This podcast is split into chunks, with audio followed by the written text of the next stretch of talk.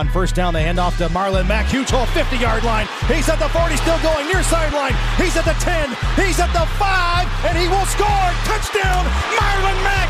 Touchdown, I N D Y.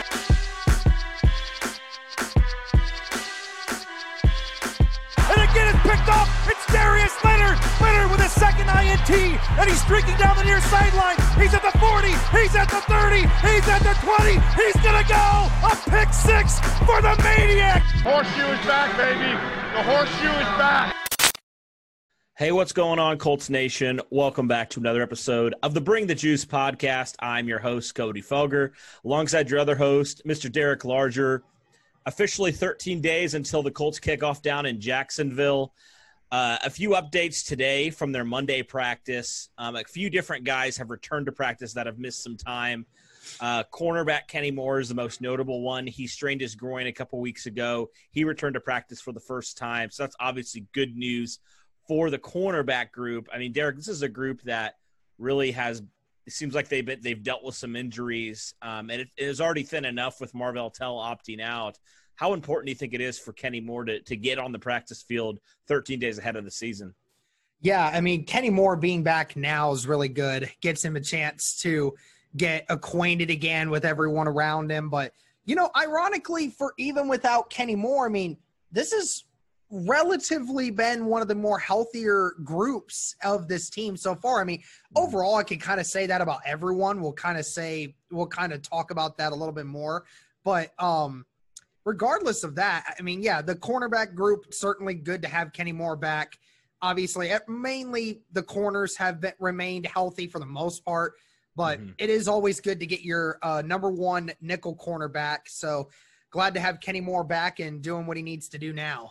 Um, so, Derek, you mentioned the corner group's been pretty relatively healthy up to this point. Let's talk about a group that really has not been up to this point, the tight end room. Mm-hmm. Obviously, the biggest and most notable injury, Trey Burton.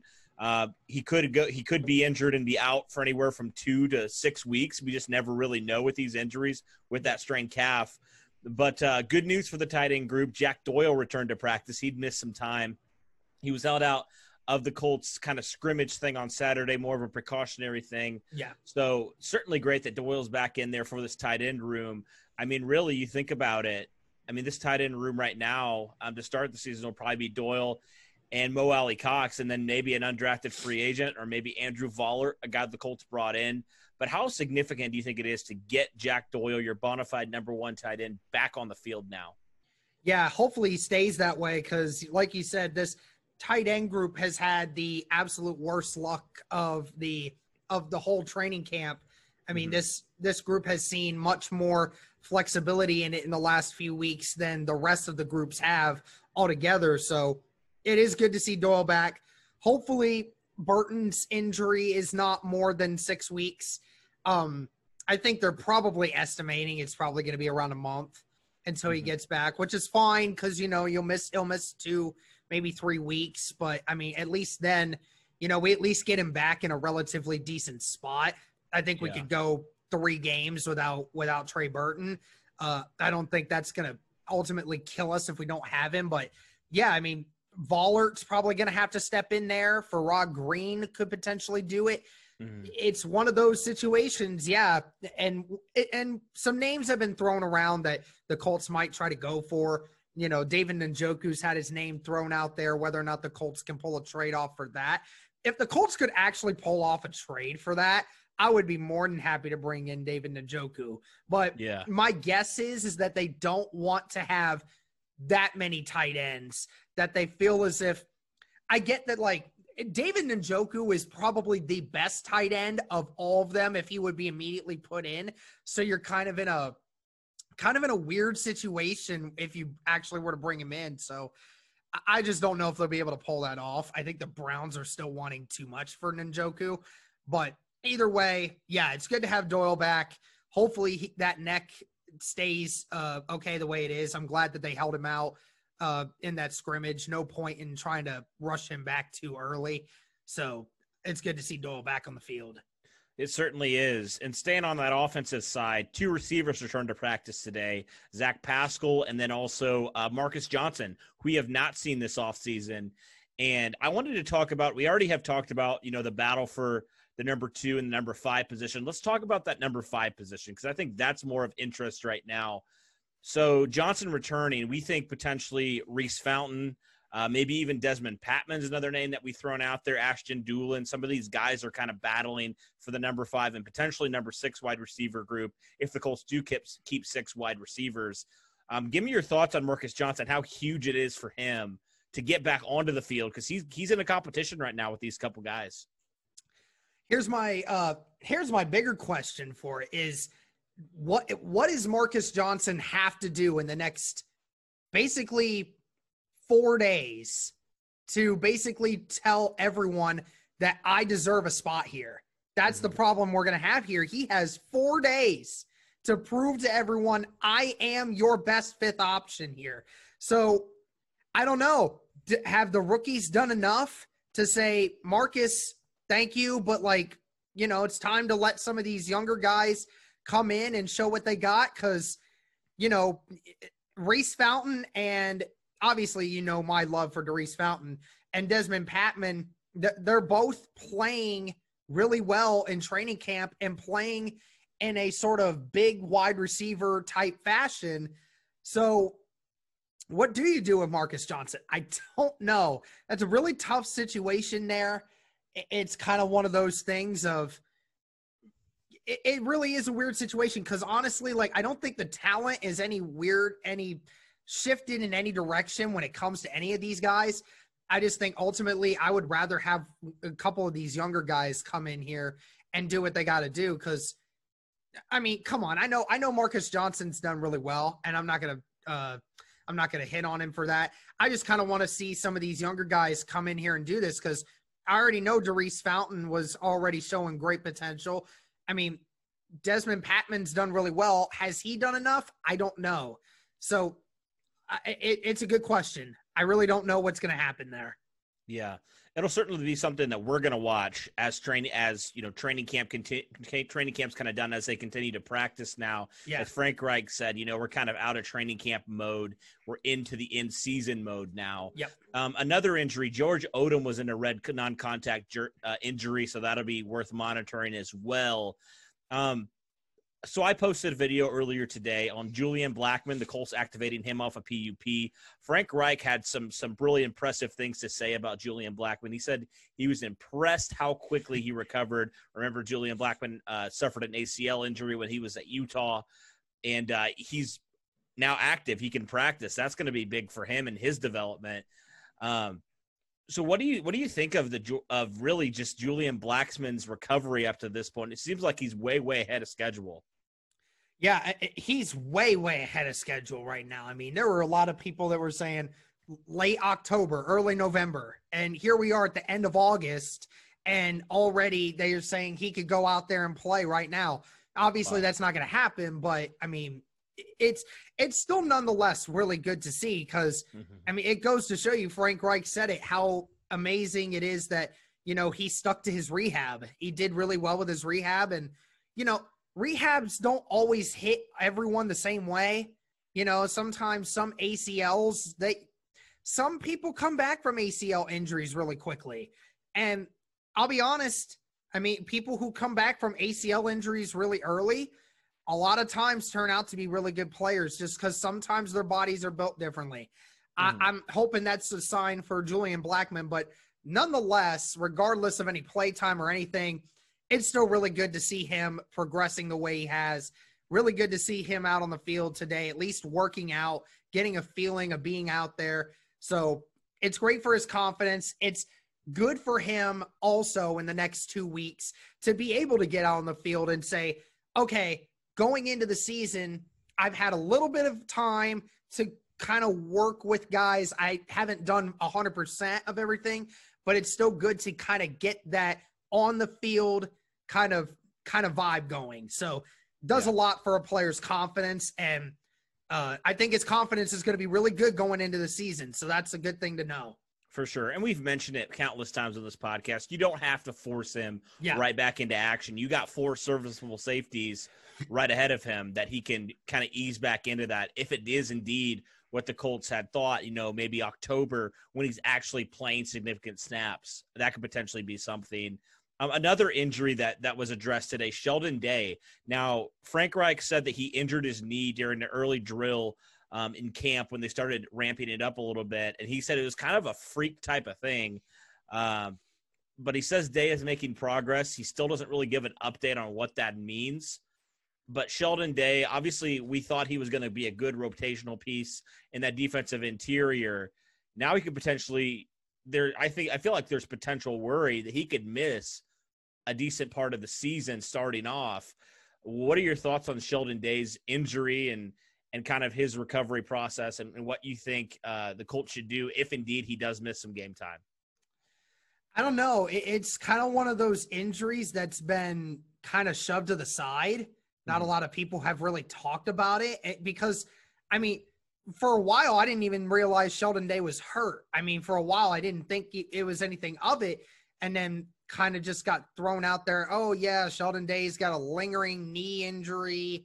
I mean, what, I mean, what does that actually mean? Like uh, mm-hmm. he's making progress. Well, I mean, Frank, what does that exactly mean? I don't know, but it, he's been, I, does it me or does it seem like he's been a little iffy to say anything about recovery times when it comes yeah. to him? Outside of Blackmon, he's never given any updates on anyone's like recovery time. He'll say, oh yeah, he's making progress, or no, yeah. he's not, but he's never given us any timelines on anything. I mean, sometimes he does, but he doesn't like say, yeah, you know, he's going to be back tomorrow or something like that. Normally he's like, he's going to be back. Like with Julian Blackmon, he said, we're going to plan to activate him within a couple weeks. So he doesn't say specific times, but sometimes he says like, yeah, but like with, with this one, he hasn't said any timetable at all. Yeah. So for me, that could potentially, when I hear that from coaches, he maybe he could miss significant time this year. Like, I don't know, but like, that's just the vibes that it gives me. Like when I hear something like that and no updates further, like that's not good. It doesn't sound yeah, great. It's not good so, at all. Not good at all to hear. Um, no. I'm sure that, What what we'll see is check on Saturday when the roster cuts happen. Yeah. Where do we see – who do we sneak in at that defensive tackle position? If you see someone sneak in, like say a Robert Windsor, say you sneak someone like him in, that could potentially mean Sheldon Day's injury is probably going to last a little longer than mm-hmm. what we come to expect. But nonetheless, I mean – I hope Sheldon Day's recovering at some point soon. It'd be nice to have him out there at some point, but I mean, at this point we can only sit back and just wait and see. Yeah. And let's stick with the defensive line for a second. Al-Quadin Muhammad was talking with the media today. Um, and you know, the, somebody commented, it looks like he's getting better as a pass rusher, and kind of asked him, you know, Sheldon or Al-Quadin, is, is there anything that you were doing this offseason? Anybody specific that you were working with Uh, to help you improve your game? And he pointed out he's working with Warren Sapp. Now, that's significant. Like Warren Sapp, one of the best defensive tackles um, of all time. I mean, he was working with Warren Sapp this offseason. Uh, what are your initial thoughts on that? Because I heard that and I was like, wait, what? Like, we heard Kemoko Turay working out with Robert Mathis and stuff, but like Warren Sapp is like one of the be- most disruptive defensive linemen of all time. Yeah, that was that really caught me by surprise. I'm like, Warren Sapp is teaching Al-Quadin Muhammad how to be a pass rusher. Yeah. I mean, that's really good, but I think that's a common trend that a lot of these defensive linemen have done for the Colts. They ha- really have surrounded themselves around veterans and guys who have been in the league and have done some great things, and it's really paying dividends. I think it is. Just ultimately, if these guys can continue to stay healthy, and I mean, we obviously mentioned it, and another guy that obviously Muhammad has really credited for him getting better is Justin Houston as well. I mean, yeah, that that's to be expected, right? Justin Houston, not a severely vocal guy, but he is a veteran and he knows what he can provide for younger pass rushers as well. It's good that Houston is taking that taking that teacher role and is helping guys like Muhammad to get better. Cause I mean, Tyquan Lewis off to a great start so far. And it sounds like Muhammad's having the same thing. It's really good to see some of these backup defensive linemen here being the guys who are having the best camps so far. It's really nice mm-hmm. to hear. Yeah, and Muhammad also credited, similar to Tyquan Lewis, the new defensive line coach, Brian Baker. We've talked about it. Brian Baker seems like he's having a major impact on these young Colts defensive linemen. What are your thoughts on Brian Baker and what he's been doing, the work he's been putting in with these guys, man? They, they seem like they're completely different players at this point, and for the better. Yeah, I mean, honestly, I don't I don't know if it really is anything coaching-wise that's really different. I think it's just a understanding the player's mentality sort of thing. I think it's – another great thing about coaching is you're not just being a coach. You're being a role model. You're being that guy that when things are, when the chips are down, your players need to come to you to be able to ask you for advice with anything. And they need to have, they need to have a better connection with you than even the head coach. Seriously, because they're the guys that you, you are in contact with more than anyone else. You have Right. to build that connection. And it sounds like the majority of the defensive line group really does have that connection with Coach Baker. So it's really great to see. Uh, obviously it's been working with Tyquan Lewis, uh, how much it's, how much he's done with Muhammad, you know, a little bit. I hear, you know, I haven't heard a whole lot of other guys yet, but again, it's, it sounds like it's been a great hire so far. And mm-hmm. only time will tell if that, if that newfound relationship between coach and the players translate to production on the field. For sure, for sure. It certainly is a positive step in the right direction. And the reason why the Colts decided uh, to, to switch up defensive line coaches certainly seems like it's a great hire so far. Um, the last thing I want us to, to discuss and kind of react to, Frank Reich's comments on the team overall. I'll read it here. Frank Reich says, "I think this is the strongest our roster has been in training camp."